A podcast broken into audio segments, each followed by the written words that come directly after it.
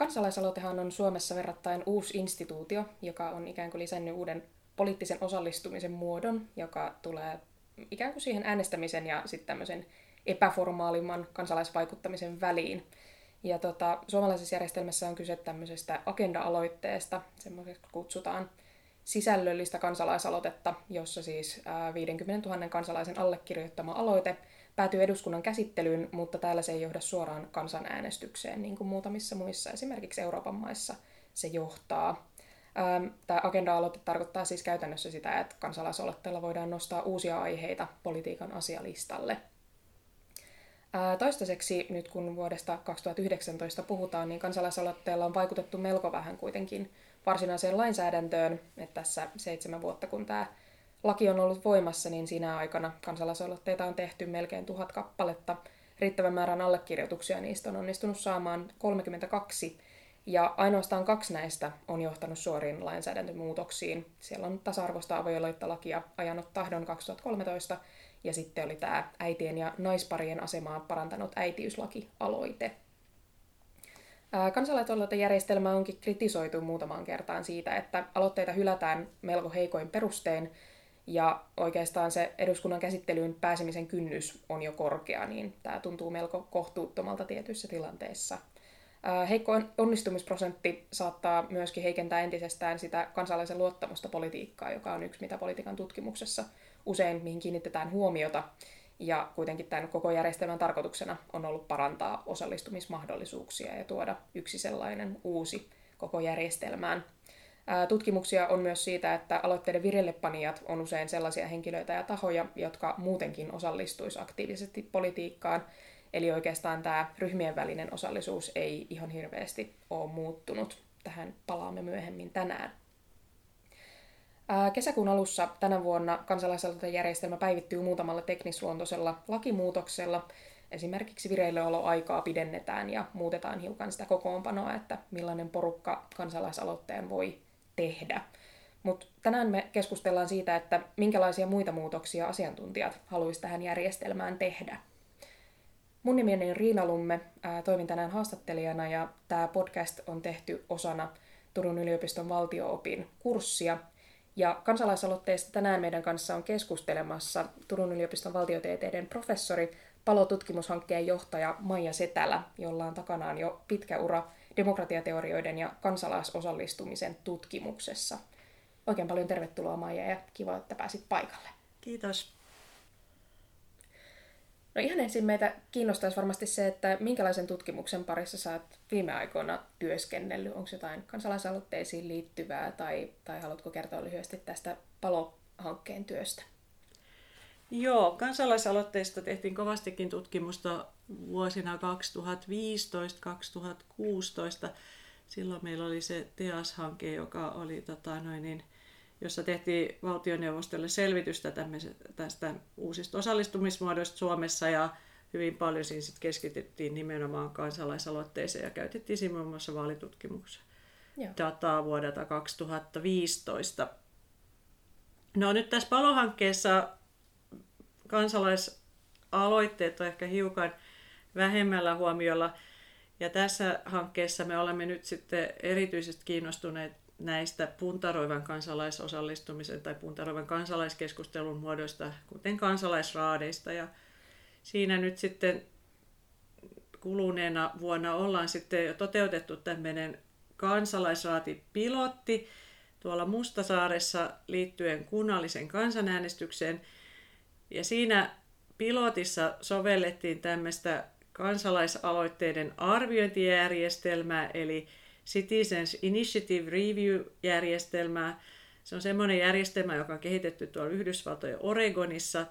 Ja sen ideana on se, että tota, kansalaisraati arvioi kansalaisaloitetta. Siellähän kansalaisaloitteet johtaa aina kansanäänestykseen. Se raati arvioi sen kansalaisaloitteeseen liittyviä ää, tosiasioita, ja argumentteja sen aloitteen puolesta ja vastaan ja laatii sitten semmoisen julkilausuman, joka lähetetään kaikille äänestäjille. Ja sieltä Oregonista oli jo aika semmoisia lupaavia tuloksia. No nyt me kokeiltiin tätä samantyyppistä järjestelmää sitten tämmöisessä suomalaisessa kunnallisessa kansanäänestyksessä, joka on sitten tämmöinen niin ylhäältä alaspäin ää, säädelty systeemi, eli se ei perustu kansalaisaloitteeseen, eli se perustuu valtuuston päätökseen. Ja, ja nyt sitten meidän alustavien tutkimustulosten mukaan, niin, niin ensinnäkin kansalaiset eli äänestäjät siellä Mustasaaressa hyvin innokkaasti luki tätä kansalaisraadin julkilausumaa. Ja sitten tota, noin, niin, oppi siitä aika paljon, että heidän tietämys tästä kuntaliitoksesta lisääntyi merkittävästi, jos he lukivat sen raadin julkilausuman. Sitten lisäksi heidän luottamus poliittisiin toimijoihin lisääntyi vähän, tässä nyt vähän eri tavoin eri toimijoihin. Sitten tota, he myöskin pystyivät paremmin niin kuin, pohtimaan niitä eri näkökantoja puolesta ja vastaan. Että kyllä tässä nyt aika lupavia tuloksia on ollut, tullut, että uskoisin, että tämmöisiä järjestelmiä voitaisiin jatkossa sitten soveltaa laajemminkin erityyppisten kansanäänestysten yhteydessä, että ei pelkästään tämmöisiin kansalaisaloitteisiin perustuvia kansan, kansanäänestysten yhteydessä. Tämä on tietysti alustava, alustava tulos, mutta tämä oli nyt ensimmäinen pilotti Euroopassa, että Sveitsissä tekevät sitten lisää tutkimusta myöhemmin tänä vuonna. No tota, mä ymmärsin, että silloin kun tätä Suomen kansalaisaloittajärjestelmää tehtiin, niin äh, vuosina 2010-2011 sä osallistuit tämmöisen asiantuntijatyöryhmän työskentelyyn. Niin tota, ähm, miten sä arvioisit, että minkä takia tämä asiantuntijatyöryhmä päätyi suosittelemaan just nimenomaan tämän tyyppistä järjestelmää ja miten tällä hetkellä ehkä arvioisit, että se sopii Suomen demokraattiseen järjestelmään?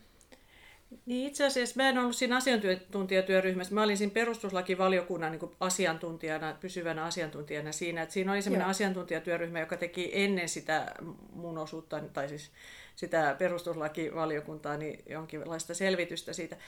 Niin siinä nyt tota, noin, niin varmaan se perusajatus se, että haluttiin just tämmöinen sisällöllinen kansalaisaloite niin oli se, että, että ehkä ei niin kuin haluttu muuttaa mitään niin kuin kovin radikaalisti, koska tämä järjestelmähän nyt ei muuta niin kuin tätä valtasuhteita Suomessa millään lailla, että eduskunta edelleenkin säätää lait.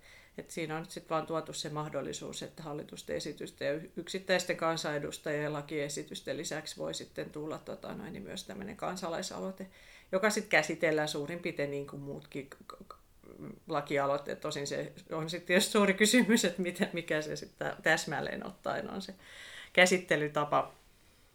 Mm, niin just. Ähm, kertoisitko lyhyesti vielä, että mitä tapahtuu siinä kohtaa, kun kansalainen päättää tehdä aloitteen ja mitä niin kuin siitä vireillepanosta laskien tapahtuu siihen, että se päätyy sitten lopulta eduskunnan käsittelyyn? No joo, tämä on tietysti paha kysymys, koska en ole itse koskaan tehnyt kansalaisaloitetta, että ei ole kokemusta tästä asiasta, mutta tota noin, niin periaatteessahan tämä koko systeemi on kuvattu kansalaisaloitelaissa ja sitten tuolla oikeusministeriön kansalaisaloite.fi-sivustolla on myös aika tarkat ohjeet siitä, että sieltä kannattaa varmaan lähteä lukemaan sit niitä ohjeita.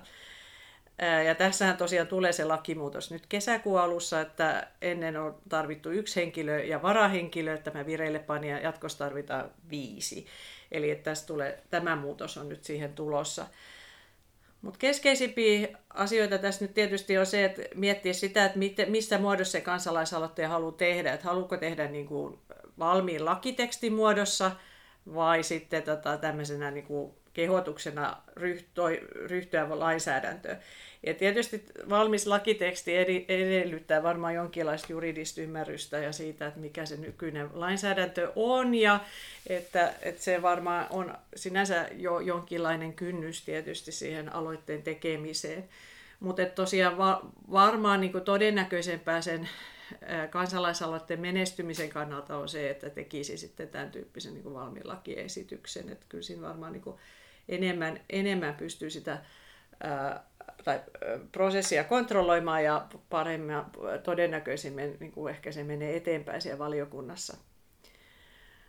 No sitten kun se lakialoite on tehty, niin varmaan sitten täytyy olla niitä juristikavereita siinä kohtaa mielellään, niin, tota noin, niin sitten se aloite pitää sitten rekisteröidä siellä kansalaisaloite.fi-sivulla.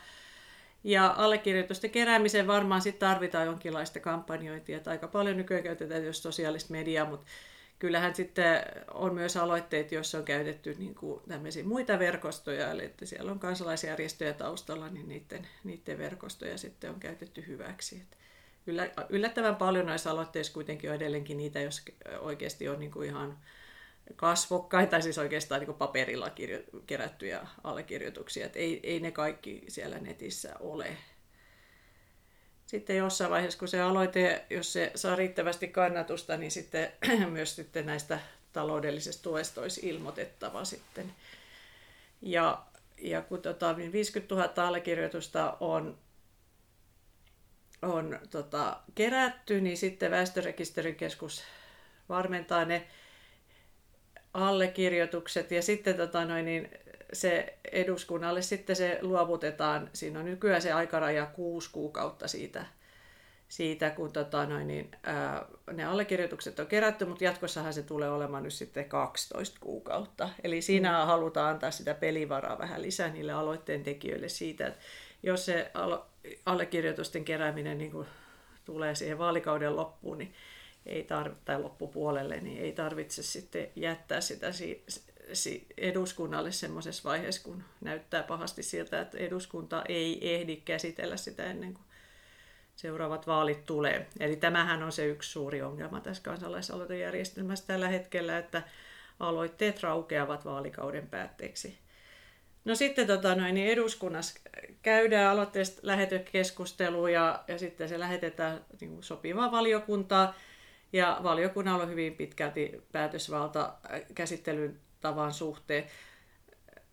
Melkein ainoa suositus, mikä siellä nyt sitten on, että, että kansalaisaloitteen tekijöitä pitäisi kuulla siellä valiokunnassa. Eli sitten, sitten se odoteta, odotettavissa on se, että tota, noin, niin kut, tulee kutsutuksi sitten valiokunnan ku, kuultavaksi jossain vaiheessa.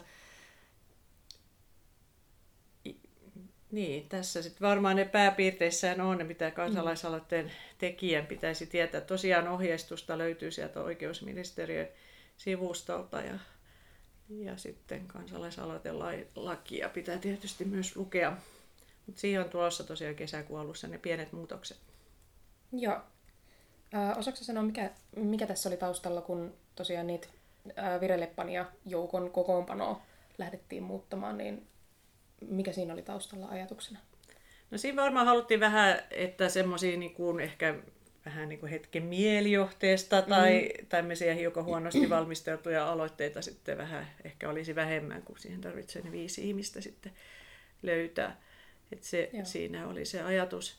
Ja sitten tota, ää, sitten se tosiaan se ehkä on se suurempi muutos, että siihen ää, aloitteen jättöön annetaan vähän enemmän aikaa tai luovuttamiseen, eduskunnalle luovuttamiseen annetaan vähän enemmän aikaa. Mm, niin, että voisit odottaa sua siellä seuraaville mm. valtiopäiville tai seuraaville eduskuntaa. Joo. Joo. Se on varmasti tietysti ihan hyvä. Ja tota, seuraavaksi me voitaisiin keskustella tästä vähän enemmän niin politiikan teorian näkökulmasta. Mainitsit, mainitsitkin tuossa, että tota, äm, eduskunnalla säilyy kuitenkin edelleen lainsäädäntövalta, että siinä mielessä tämä ei niin kuin muuta valtarakenteita suomalaisessa yhteiskunnassa, mutta jos katsotaan tämän, tämän tota, aloitteen tekijän näkökulmasta tai kansalaisen näkökulmasta, niin miten sä katsoisit, että tämä järjestelmä on muuttanut sitä vallan jakaantumista tai käyttöä? Niin, tosiaan periaatteelliset kannatahan tämä ei ole tosiaan muuttanut niin kuin vallanjakoa Suomessa. Mm. Että jos niin kuin ihan puhtaasti ajatellaan sitä, että, että miten, kuka säätää lait, niin se, se ei ole muuttunut. Tietysti siinä nyt sitten on se mahdollisuus, että, että kansan edustajia vaaleilla valittujen edustajien lisäksi myös sitten on mahdollisuus kansalaisjärjestöillä ja etujärjestöillä ja yksityisille kansalaisillekin sit tuoda asioita poliittisen päätöksenteon esityslistalle. Ja kyllähän se tietysti tätä poliittista keskustelua on muokannut ja varmasti niin kuin myös asettanut semmoisia, luonut semmoista uudenlaista tilivelvollisuutta tietyllä tavalla noille kansanedustajille, että he ovat joutuneet sit ottamaan kantaa myös semmoisiin kysymyksiin, joita ehkä niin muuten ei oltaisi haluttu, haluttu ottaa esille. Ja, ja sitten onhan se niin kuin avannut tätä poliittista päätöksentekoa, että että kyllä mä mm. näkisin, että sillä semmoisia niin myönteisiä yleisiä vaikutuksia on ollut poliittiseen julkiseen keskusteluun ja, ja tota, noin, niin myöskin tämmöisen niin kuin monimuotoisuuden lisäämisen siinä suhteessa. Niin, se on ihan totta kyllä, että, että useita tämmöisiä asioita, jotka ei ehkä muuten olisi nousseet julkisuuteen tai myöskään ennen kaikkea ehkä sinne niin kuin virallisen politiikan asialistalle, niin ollaan keskusteltu niistä viime vuosina tosi paljon kuitenkin sekä julkisuudessa että, että sitten ihan, ihan eduskunnassa. no, yksi näkökulma, mitä olet itsekin tutkinut, on tämä tämä tota, inklusiivisuus ja, ja ikään kuin se vallan jakaantuminen ja osallistavuus tässä, että kun, kun kansalaisille annetaan, annetaan tämmöinen uusi mahdollisuus, niin tota, äm, ketkä sun näkemyksen mukaan näitä kansalaisaloitteita tekee, että onko sillä onnistuttu mobilisoimaan tämmöisiä uusia, uusia ryhmiä, jotka ehkä muulla tavoin esimerkiksi äänestämällä tai, tai niin kuin järjestöjen kautta vaikuttamalla eivät osallistuisi. Et kansalaisaloite näyttää aktivoivan joitakin semmoisia ryhmiä, jotka on muuta aika poliittisesti passiivisia, kuten nuoria. Sitten on meidän tutkimusten mukaan myös sit, niin kuin esimerkiksi huono terveys ei välttämättä passivoi samalla tavalla kansalaisaloitteen osallistumisen suhteen kuin esimerkiksi muun poliittisen osallistumisen suhteen vaaleissa äänestämisen tai sitten, ää, tai sitten tota noin, niin, ää, tämmöisen puolueaktiivisuuden suhteen. Että Erityisesti nuoret, joilla on huono terveys, niin näyttäisi pikemminkin aktivoituvan kansalaisaloitteiden allekirjoittajina. Eli tämän allekirjoituksen, äh, allekirjoittamisen suhteen niin kansalaisaloite näyttää tosiaan aktivoivan joitakin muutoin poliittisia, poliittisesti passiivisia ryhmiä.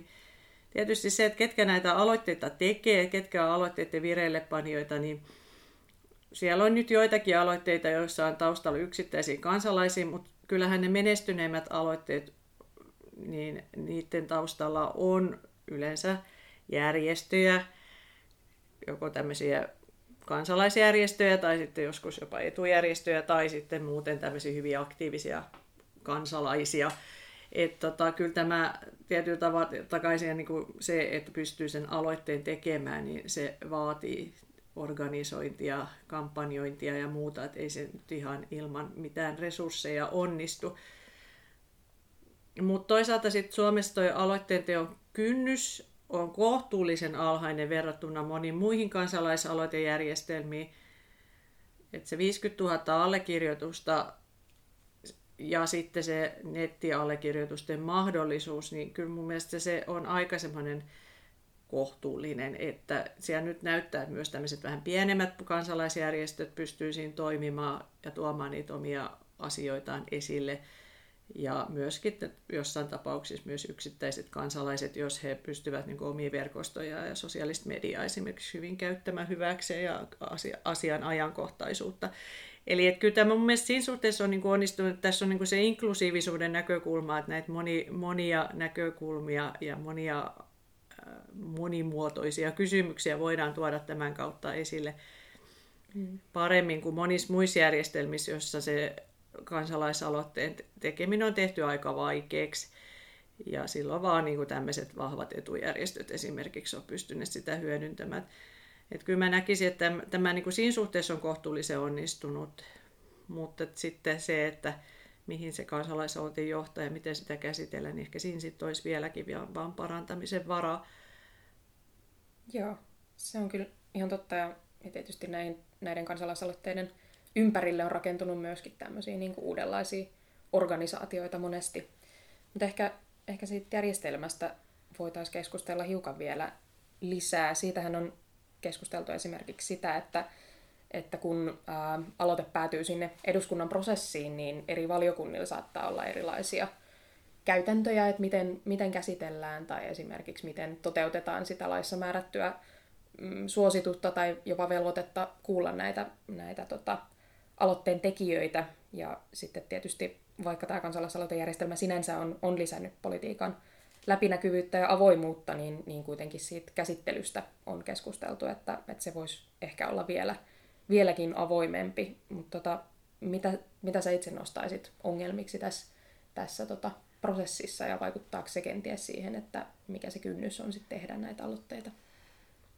Niin, Suomessa valiokunnat on hyvin tavallaan suljettuja, että niiden työskentely ei ole kovinkaan avointa, avointa kansalaisille Joo. ylipäätänsä. Että se on nyt se tietysti se peruslähtökohta. Sitten toinen asia on se, että Suomessa lainsäädäntö on hyvin hallitusvetoista, että, mm. että, että nämä kansalaisaloitteet vähän huonosti sit istuu tähän järjestelmään sinänsä. Ja myöskin sitten ehkä kansanedustajillekin on voinut olla vähän vaikea yhtäkkiä niin reagoida siihen, että kun tulee jostain niin kuin ulkopuolelta, ei ole niitä hallitusoppositioasetelmia siinä valmiina niin kuin osoittamassa, että mitä mieltä tästä asiasta pitää olla, niin siinä varmaan tulee vähän tämmöisiä ongelmia, että miten, miten näitä asioita sitten käsitellään valiokunnassa, koska valiokunnille sitten tulee tavallaan niin kuin enemmän niin kuin selkeämmin päätösvaltaa näissä kysymyksissä, jotka on kansalaisaloitteen muodossa tulee, että siinä sitten joudutaan vähän niin kuin niistä perinteisistä asetelmista ehkä poiketen käsittelemään näitä kysymyksiä. Että se varmaan se keskeisin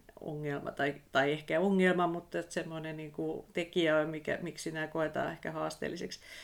Mm. Se avoimuuden lisääminen varmaan periaatteessa on hyvä idea, mutta se mä en tiedä oikein, miten se tapahtuu käytännössä. Tietysti se, että nyt on ollut jotkut nämä kuulemiset, valiokuntakuulemiset avoimia mitä tulee nyt sitten kansalaisaloitteen vireillepanijoihin, niin se on varmaan ihan hyvä, hyvä idea, mutta ehkä tässä valiokuntakäsittelyssä sitten muutenkin voitaisiin ehkä hiukan lisätä sitä avoimuutta, mutta se on tietysti laajempi kysymys, että se ei nyt liity kansalaisaloitteeseen pelkästään.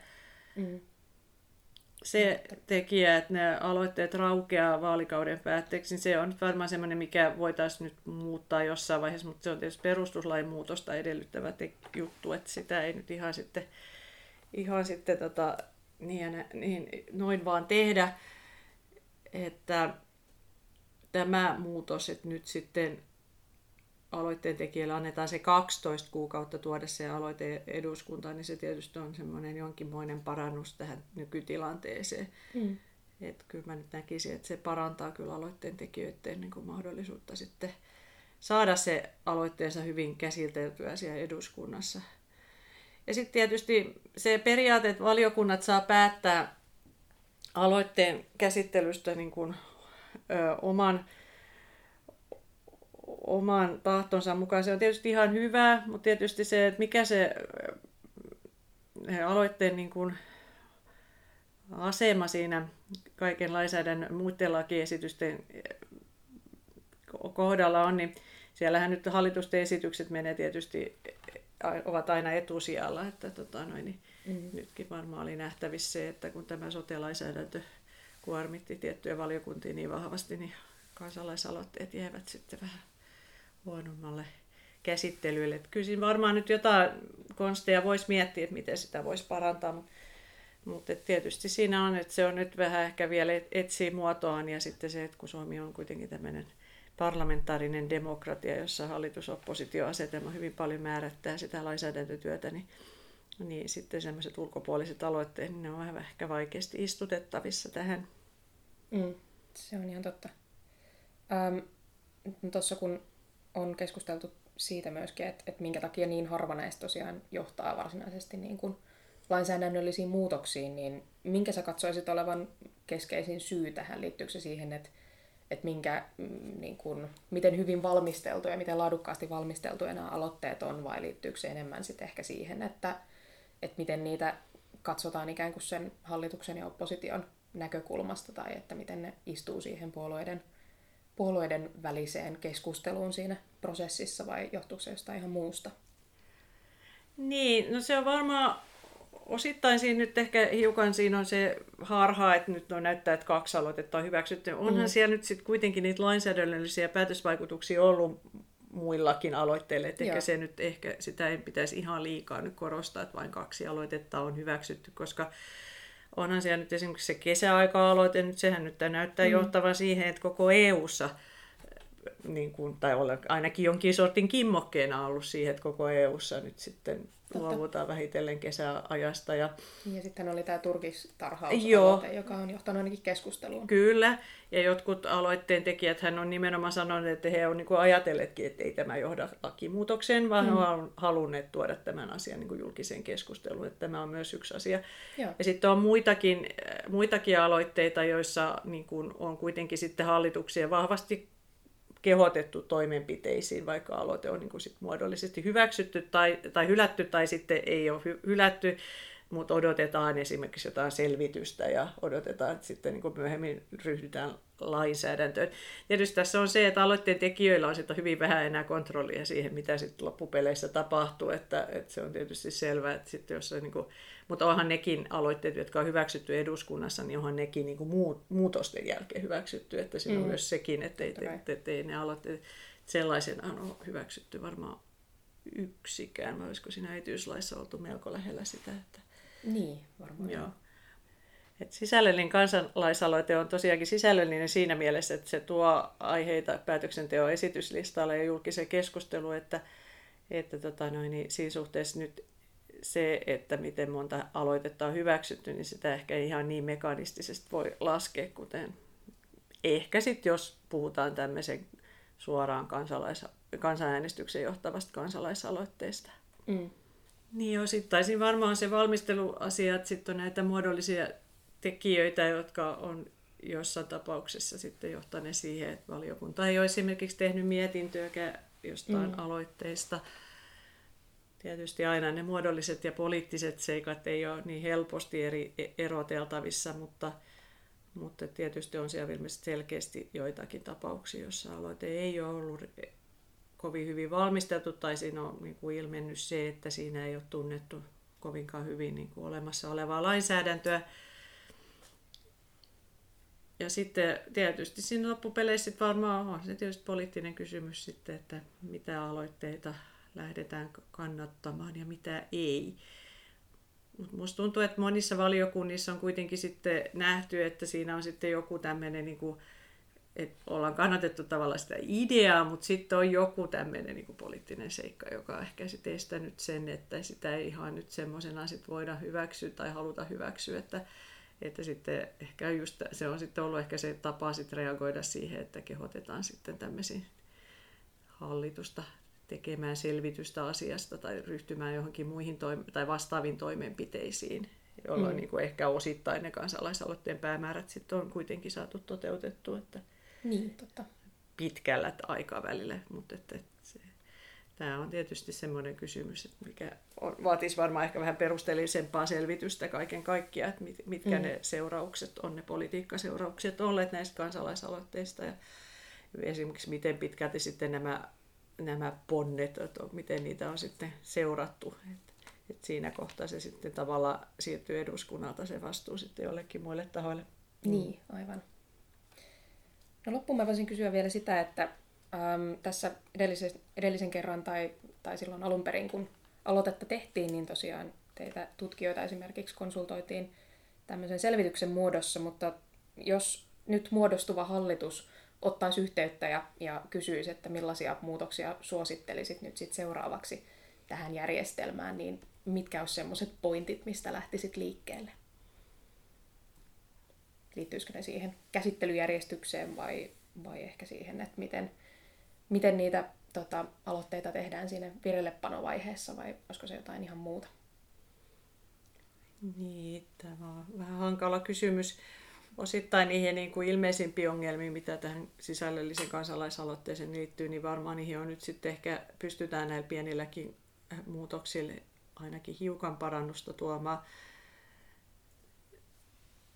se, että, että ne aloitteen tekijöiden niin kuin kyky tuottaa sit lakitekstiä, niin siihen tietysti voisi ajatella, että siihen nyt jotain systeemi kehiteltäisiin. Silloin aloiteinstituution alkuaikoina oli tämä avoin ministeriö, joka oli tämmöinen mm. joukkoistamis, niin joukkoistamis ja sitten tämmöinen deliberaatiosivusto, jossa sitten myöskin oli varmaan näitä